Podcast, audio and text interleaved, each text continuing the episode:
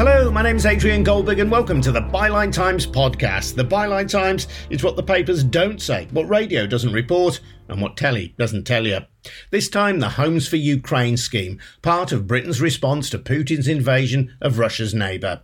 Most people think it is a positive contribution, granting those fleeing from war access to benefits and the opportunity to work from the moment they arrive, which is denied to other people seeking asylum in the U K. Understandably, perhaps, given the speed with which the situation in Ukraine unfolded, there were teething problems. But my investigation for the Byline Times podcast has found that numerous issues still remain unresolved six months after Homes for Ukraine was introduced. I posted a few posts like in uh, Facebook like groups, and I received a lot of messages from men, actually. Yeah, from single men. And it was, oh my God, what's going on here, you know? There is no trauma support funding in place for these people, and therefore if they hide in their bedroom or if they cry to you, it's because they're distressed. Two months later, from the moment we applied for her visa, she was really losing hope. All that to come. First, though, just a reminder that the Byline Times podcast is funded by subscriptions to the Byline Times, a brilliant monthly newspaper. We can report without fear or favour and hold the rich and the powerful to account because our funding comes from ordinary subscribers, people like you. There is no corporate interest, no millionaire backer telling us what to say. So please, if you can, subscribe to the Byline Times. The newspaper has loads of great exclusive content that you cannot find online. Get more details about how to subscribe at byline times dot com. That's at byline times dot com. Now, the Homes for Ukraine scheme announced in March was portrayed by the government as being in the best traditions of the U K, helping people flee war and persecution. Those without any ties to this country were welcome to come and work here and or claim benefits as long as they could find a family willing to host them. After that, they just needed to fill in a form and obtain a visa. So, pretty straightforward, eh? Sadly not. For people escaping a war zone, documentation isn't always at hand, and British bureaucracy has sometimes been slow, sometimes incompetent.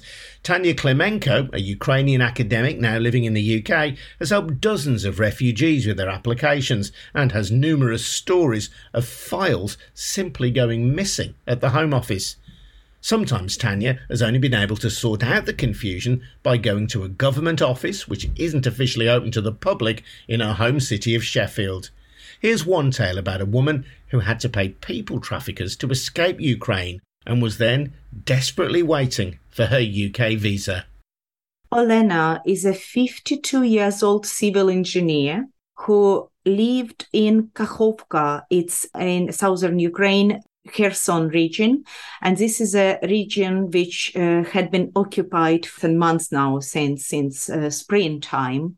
She worked as a shift manager in government-run irrigation system, which is, uh, you know, extremely important for agriculture in dry parts of Ukraine.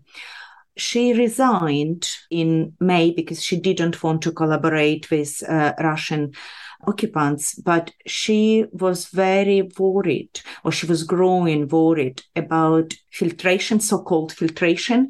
It's when they come for people who are potentially disagreeing with the regime and might be, you know, leaning towards Kiev.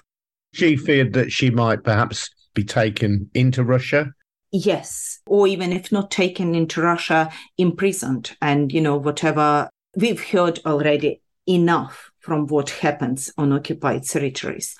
And there were some stories from eyewitnesses around her in uh, Kachovka, which made her worried about it. She has elderly parents, and we had a very moving Zoom call when her elderly parents told me, she's okay to go. We are going to be all right. You know, our life is spent, so it's all right, but she needs to continue living. She has children. She will be needed for her grandchildren. She needs to go. I found kind person who became her sponsor for Home for Ukraine. We applied for visa and we agreed, but by the time she was going with the application, there was no easy way out of Kachovka to mainland Ukraine. The motorways were destroyed in some recent uh, offensives. There was no train connection. So we agreed, when I apply for visa, at the same time, she's trying to make her way out of the occupied territory of Ukraine through Crimea into Russia. And this is a very often used route for people from occupied territories. And there are entrepreneurs there who are making fortunes on these people, misfortune. Basically, uh, she needed to pay people traffickers to get it into Russia, then up to northern Russia, back into Western Europe. Yes. So she needed to pay people who have necessary connections. And, you know, all the elements of this chain are well greased. And it's a route through Crimea. So you first get into Crimea, and then from Crimea, you get into mainland Russia and then to northern Russia. Some people reported it took them two weeks. For some people, it took about a week. And that's why we thought we apply for this visa. By the time she gets to Western Europe, her visa will be granted. And she can fly. Her uh, aim was to get into Lithuania. That road she was paying for was to get her into Lithuania. And um, that actually happened then. She paid the people traffickers.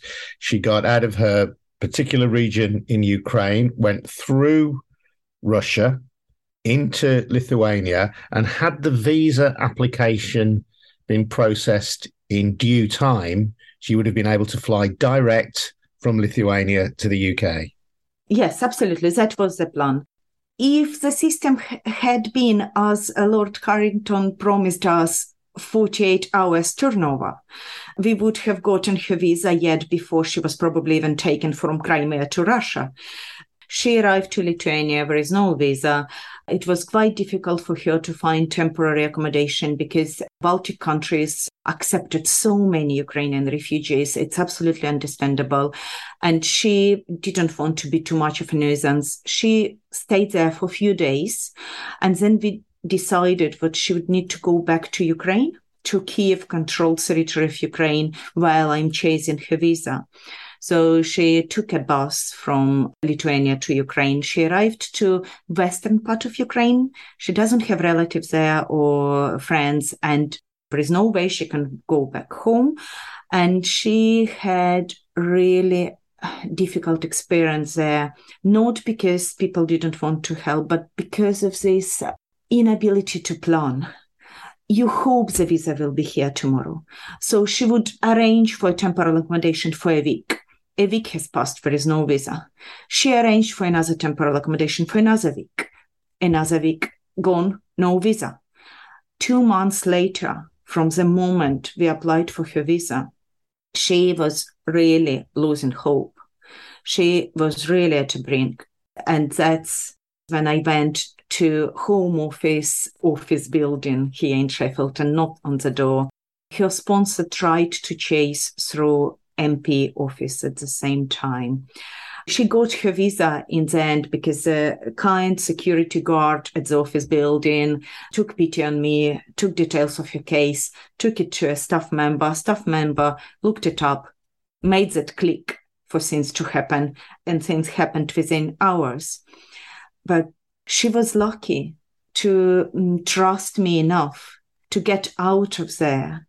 And then she was so unlucky to endure all the rest of it, as if she didn't suffer enough. Terrible ordeal for her. She is now in the U K, but if you... No, not no? yet, because it's only, it's a very fresh story, Adrian. She's only just gotten her visa last week, but she'll be here in, in two days. Wow, that's brilliant stuff. That's great news. But had you not gone to the Home Office building in Sheffield, which happens to be where you live, who knows where she would be now? She was on the edge of despair, from what you say. Yes, exactly this. I don't know how much longer it would have been if it was not for the fact that I can physically go to the Home Office. And it really is a last resort. I so don't want to do it. They are not set up for public access.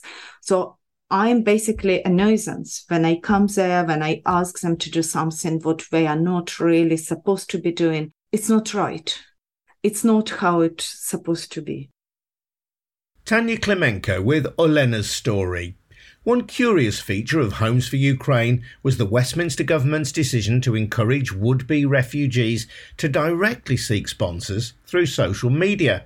In Scotland and Wales, applicants are directed to government websites, which match potential hosts to those seeking asylum. But in England, it's left to individuals to sort out, sometimes helped by charities, sometimes not. Here's Valerie, who was living in the east of Ukraine, but then fled with her parents to Lviv after her home region was invaded in twenty fourteen. They were on the move again when Russian troops advanced further west earlier this year. Under the Homes for Ukraine scheme, Valerie is now in Birmingham, where she lives with Dana and Rashin. She told me about the day when war came again. That day, like twenty-fourth of uh, February, like I had to go uh, to Dubai to conference. And uh, actually, uh, it was... Um, also like something crazy, because like I heard like is it someone, you know, like knocked in my doors, uh like it was about maybe seven o'clock, you know, like of morning, something like that. I mean uh, seven a.m.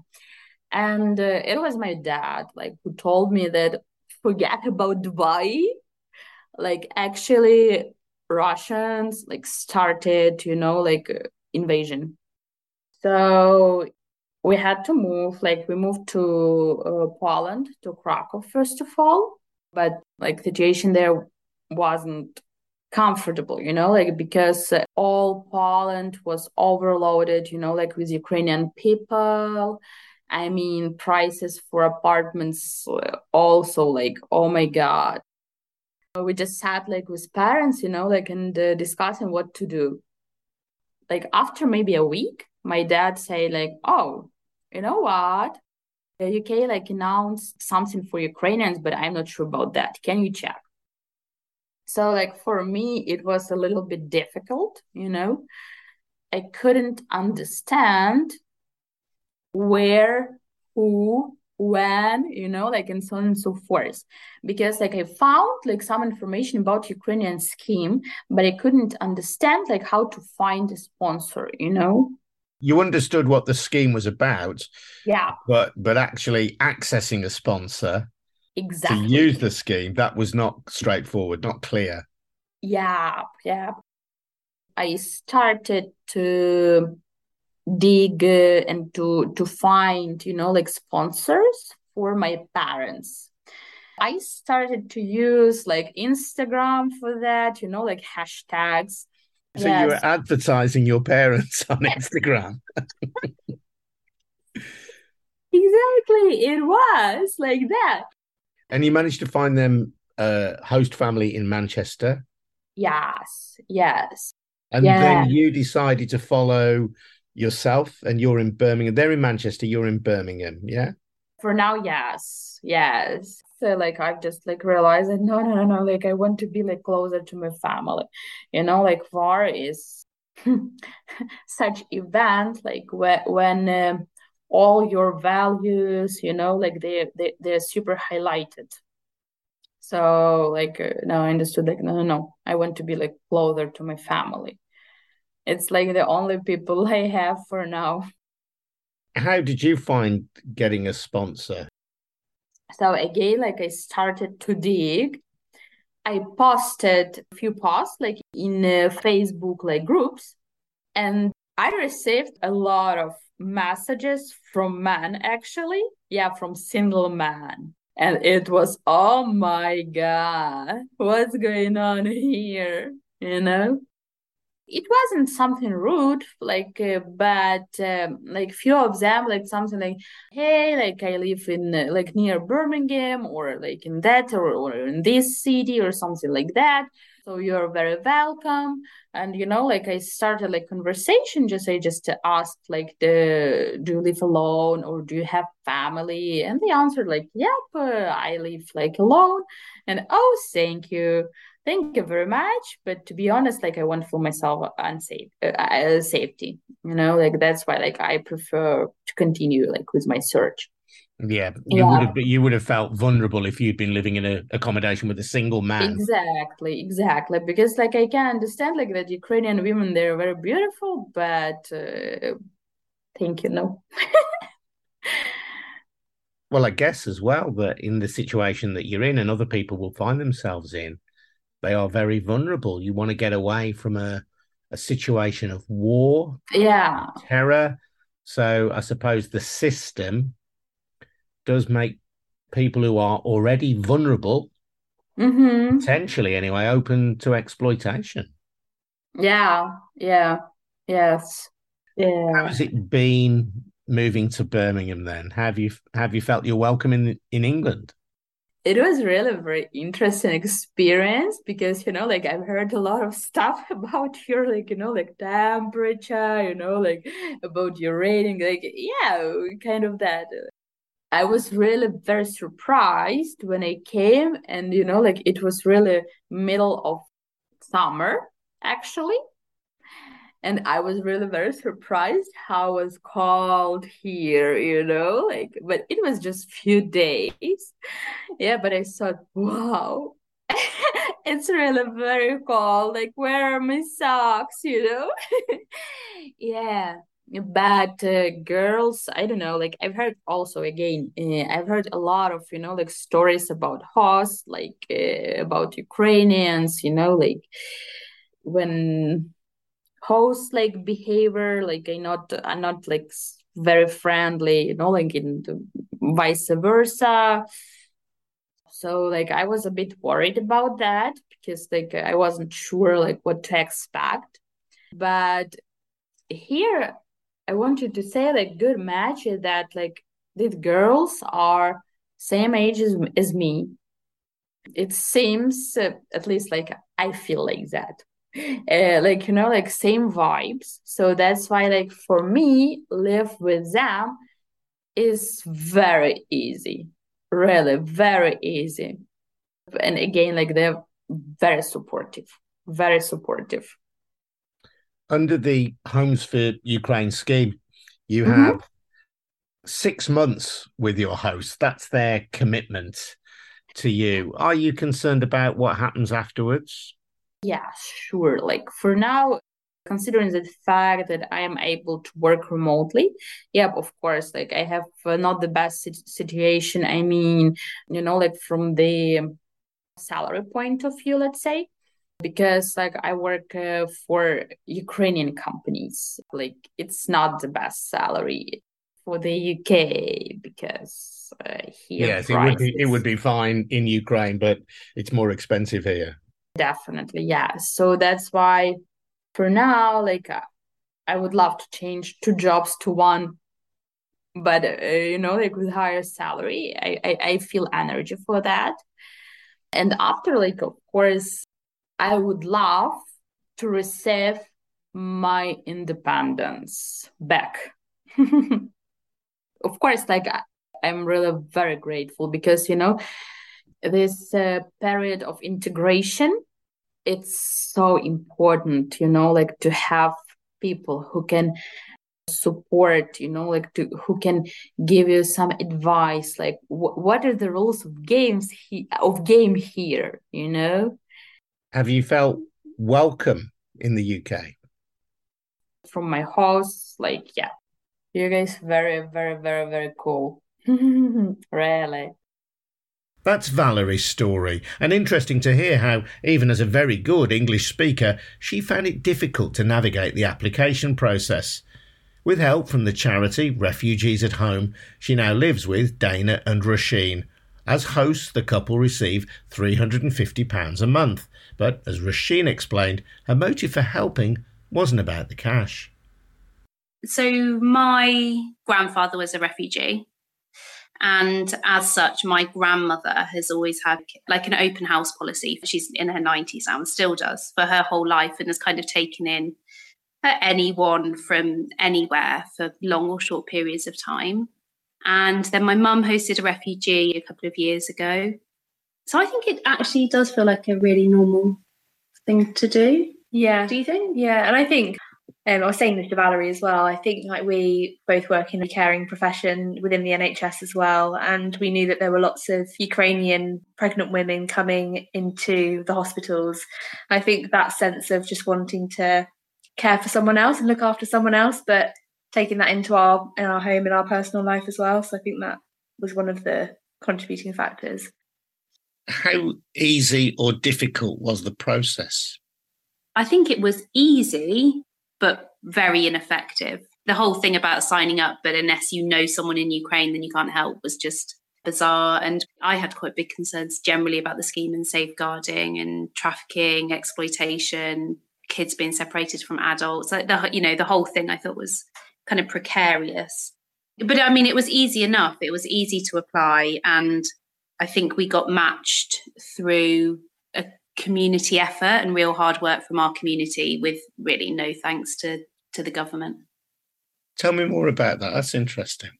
We have like a kind of a good community, really. People do food bank efforts and, you know, all sorts. And so there was like a kind of a really big kind of uprising, wasn't there, of goodwill, like what can we do, how can we sort it? And the first hosts somehow found their families, and then it kind of spread through the community that those Ukrainian families knew someone, or someone as part of their family that needed someone else. So it, that kind of helped ripple their, yeah ripple effect, definitely. And then eventually somebody got in touch and suggested a few matches to us which weren't suitable and what we thought would be sustainable. And then after a couple of ones, they suggested Valerie, and that was just like a really perfect fit.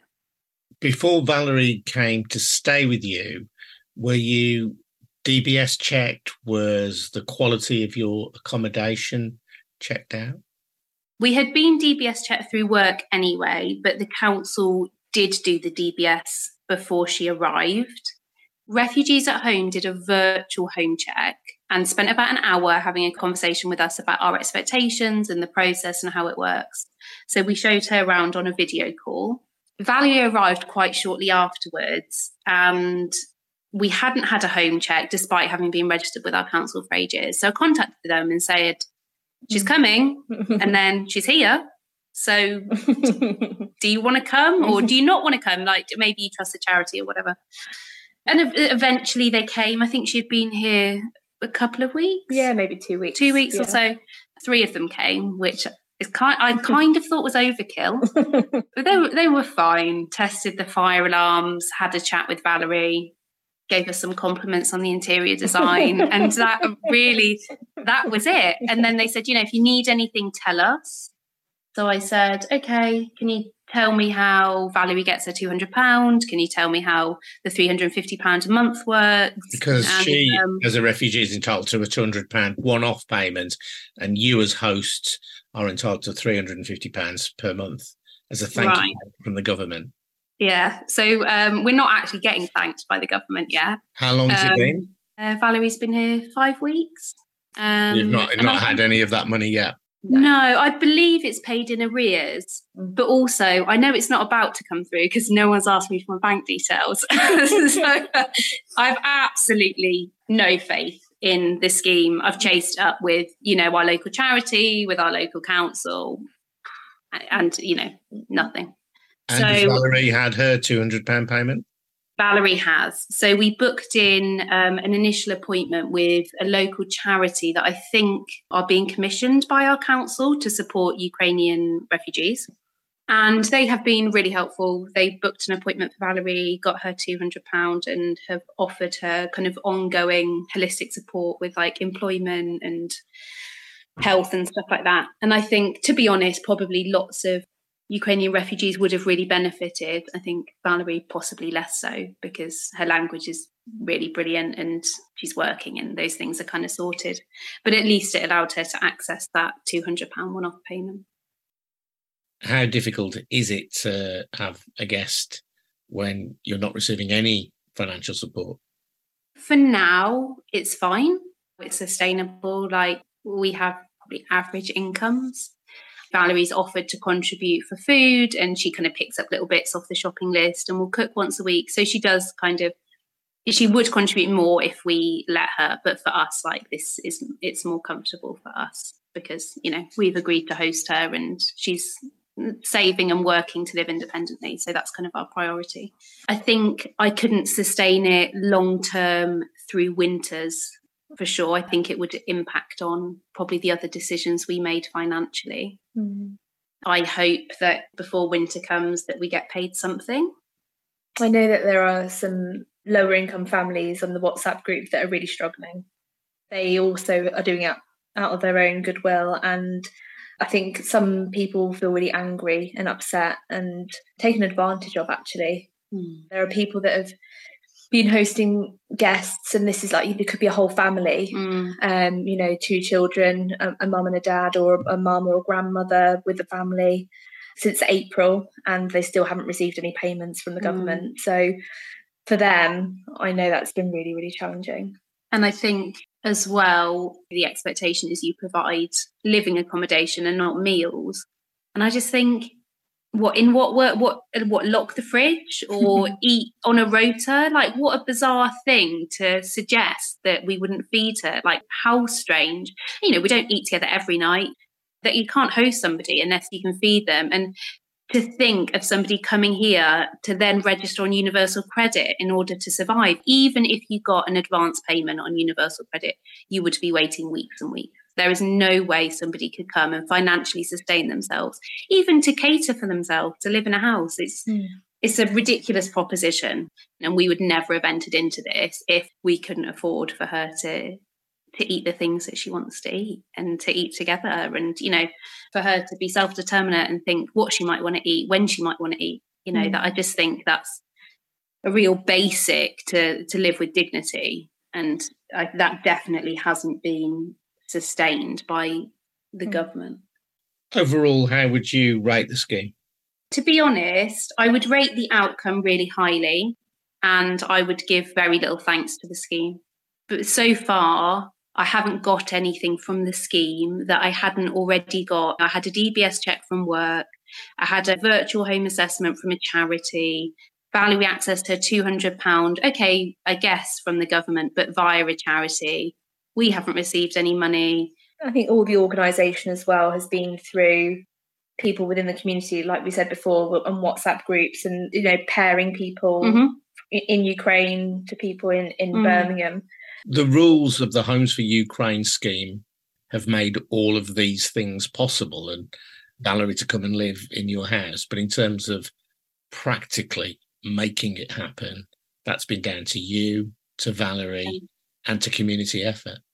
Definitely. Yeah, sure. And just because Valerie is happy and safe here doesn't mean that the scheme has enabled Valerie to maintain her safety and be safe here. I don't trust the scheme to have consistently facilitated safe placements for inherently vulnerable people in a really vulnerable circumstance. And that worries me. I don't think the scheme stood the test when it came to matching people, but also safeguarding people. And the fact that you didn't have a home check until after Valerie arrived mm. is something that would give me cause for concern. Uh, yeah, the nice guy from the council said, you know, she's really happy here. And I thought, of course. Yeah, I know. But also, you're quite late to go and ask her whether she's happy. And it's not just if she's happy.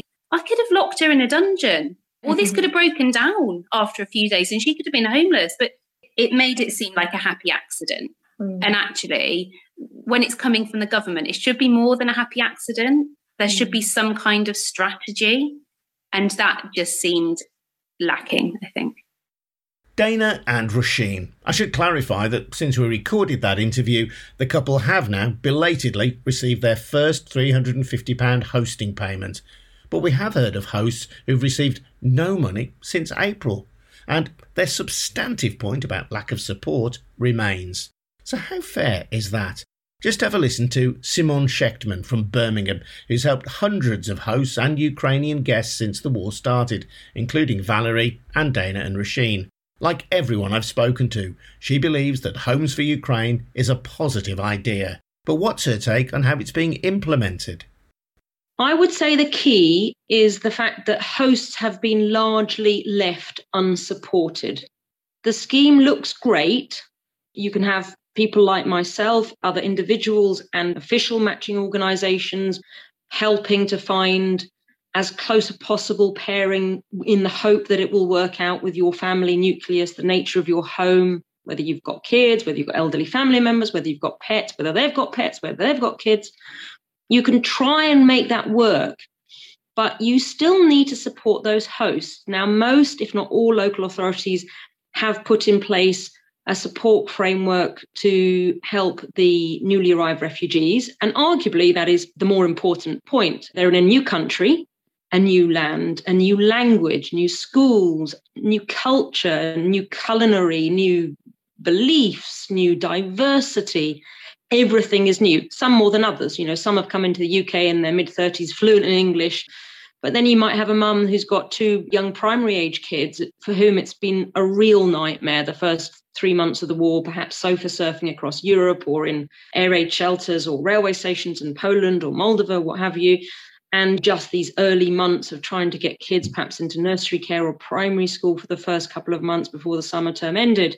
Those refugees, by and large, have had some support from local authorities, but the hosts have really been left everything from taking your guest to the job centre to sort out universal credit or pensions, child benefit, disability allowances, these things. Local authorities tend to say things like, oh, well, you know, it's quite straightforward. You just send your guest to the job centre. It doesn't work like that. Most of them don't speak English particularly fluently. Almost none of the hosts that I've paired have ever had a contact point with a job centre.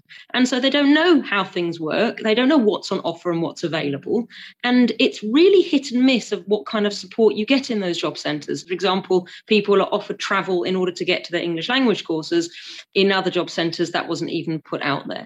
So it's a really varied support framework. Some of the application forms are missing, forms were helped and filled in wrongly. And then the, the guest comes home and is frustrated that their universal credit is now a further month behind. And all of this just knocks on to the host. Same for schools. We have got a director of admissions who's actually been extremely supportive in Birmingham, and the children's services really helped to try and get kids into school. But it's taken an enormous amount of support from the hosts. Nurseries, another gap. University places for some of the older teens coming into the U K, you know, the nineteen-year-olds, twenty-year-olds. A big gap in support. If you're a forty-five, fifty, sixty-year-old host, or you long since been involved with university schemes, you find it very difficult to wade through the dynamics of how to get a young new foreigner into a specific course at one of the universities. Much as it looks easy when you Google it, the devil is always in the detail. I mean, these are just some examples. It really has been a case of the hosts have been essentially acting as social care workers. You know, there's been times when we've been lent on for emotional support, you know, when there's attacks and uh, bombings in parts of Ukraine. Your guest might feel distressed at home. They may have the uh, support network to turn to, but that appointment might not be for a week or two. There is no trauma support funding in place for these people, and therefore if they hide in their bedroom or if they cry to you, it's because they're distressed. There is no trauma support. There is no funded one-on-one trauma support that I know anywhere. There are some Ukrainians in the U K now who are many refugees themselves who have set up some trauma support counselling for their fellow colleagues, much of what needs to be paid for. And we would be paying, you know, forty-five pounds for an hour of online support counselling. As the host. As yeah. the host, or as myself, having, you know, managed to secure some funding from very caring donors who've just said, spend this immediately, as quickly, locally you can to support people in need. Now, for me, the government has put in place ten thousand five hundred pounds per Ukrainian refugee. It isn't meant to be spent on each person per person. It's an aggregated fund, and you get economies of scale by using that in a wider space. However, I would have liked to have seen a pot allocatable to that use. As we know, we're living through a cost of living crisis. three hundred fifty pounds per month is the gift that the government gives to host families. Is that enough?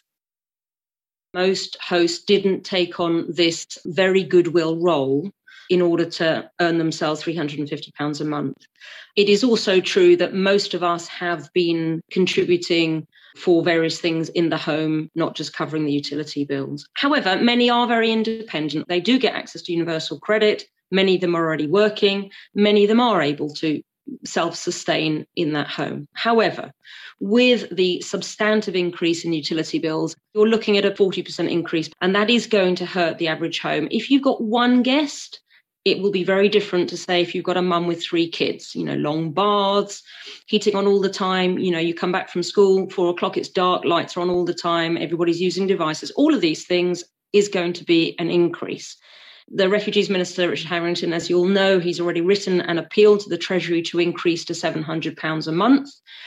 I just want to put that into context. This isn't an earner, because we're just doing this to help people. The idea that we would then be sub- set to substantive costs of our own is going to create a negative dynamic in those homes. It really will. You know, mortgages, rates up. All of these things are starting to hurt the average. You know, many middle-income families have put themselves up for hosting. I don't think it's particularly fair that they will start feeling the pain because of this goodwill support. So I think it's absolutely right that the hosting payment is increased. The goal should be to retain as many hosts so that we do not have those guests having to be moved into poorer quality rented accommodation, hostels, homes of multiple occupation, or cheap-end hotels across cities. Simon Shechtman, and the point she makes becomes all the more acute when you realise that many Ukrainian guests are now approaching the end of their first six months. This was the length of the initial commitment to provide accommodation by their hosts. There is a real fear that many Ukrainians will now have to find alternative places to stay. We put the points raised in this podcast to the government, the ongoing visa problems, the safeguarding concerns we've heard about, the late payments, the lack of support, both for new arrivals and the families they are staying with. As you'll hear, they didn't answer all of those questions, but I will read in full their reply. The enormous generosity of the British public has helped over one hundred fifteen thousand two hundred people find safety here in the U K since Putin's invasion, and all arrivals have access to benefits and public services, as well as the right to work or study from the day they arrive. The scheme has stringent safeguarding measures in place, with government and councils carrying out robust security and background checks on all sponsors and their properties before visas and matches are confirmed. We have already acted to make sure the three hundred fifty pounds thank you payments are exempt from tax and continue to monitor and review the support provided under the scheme. That's the government response. I'm Adrian Goldberg. You have been listening to the Byline Times podcast, funded by subscriptions to the Byline Times. Please take out a subscription if you can. You get full details at byline times dot com. Thanks very much indeed for listening. I'll see you next time. Cheers now. Bye-bye.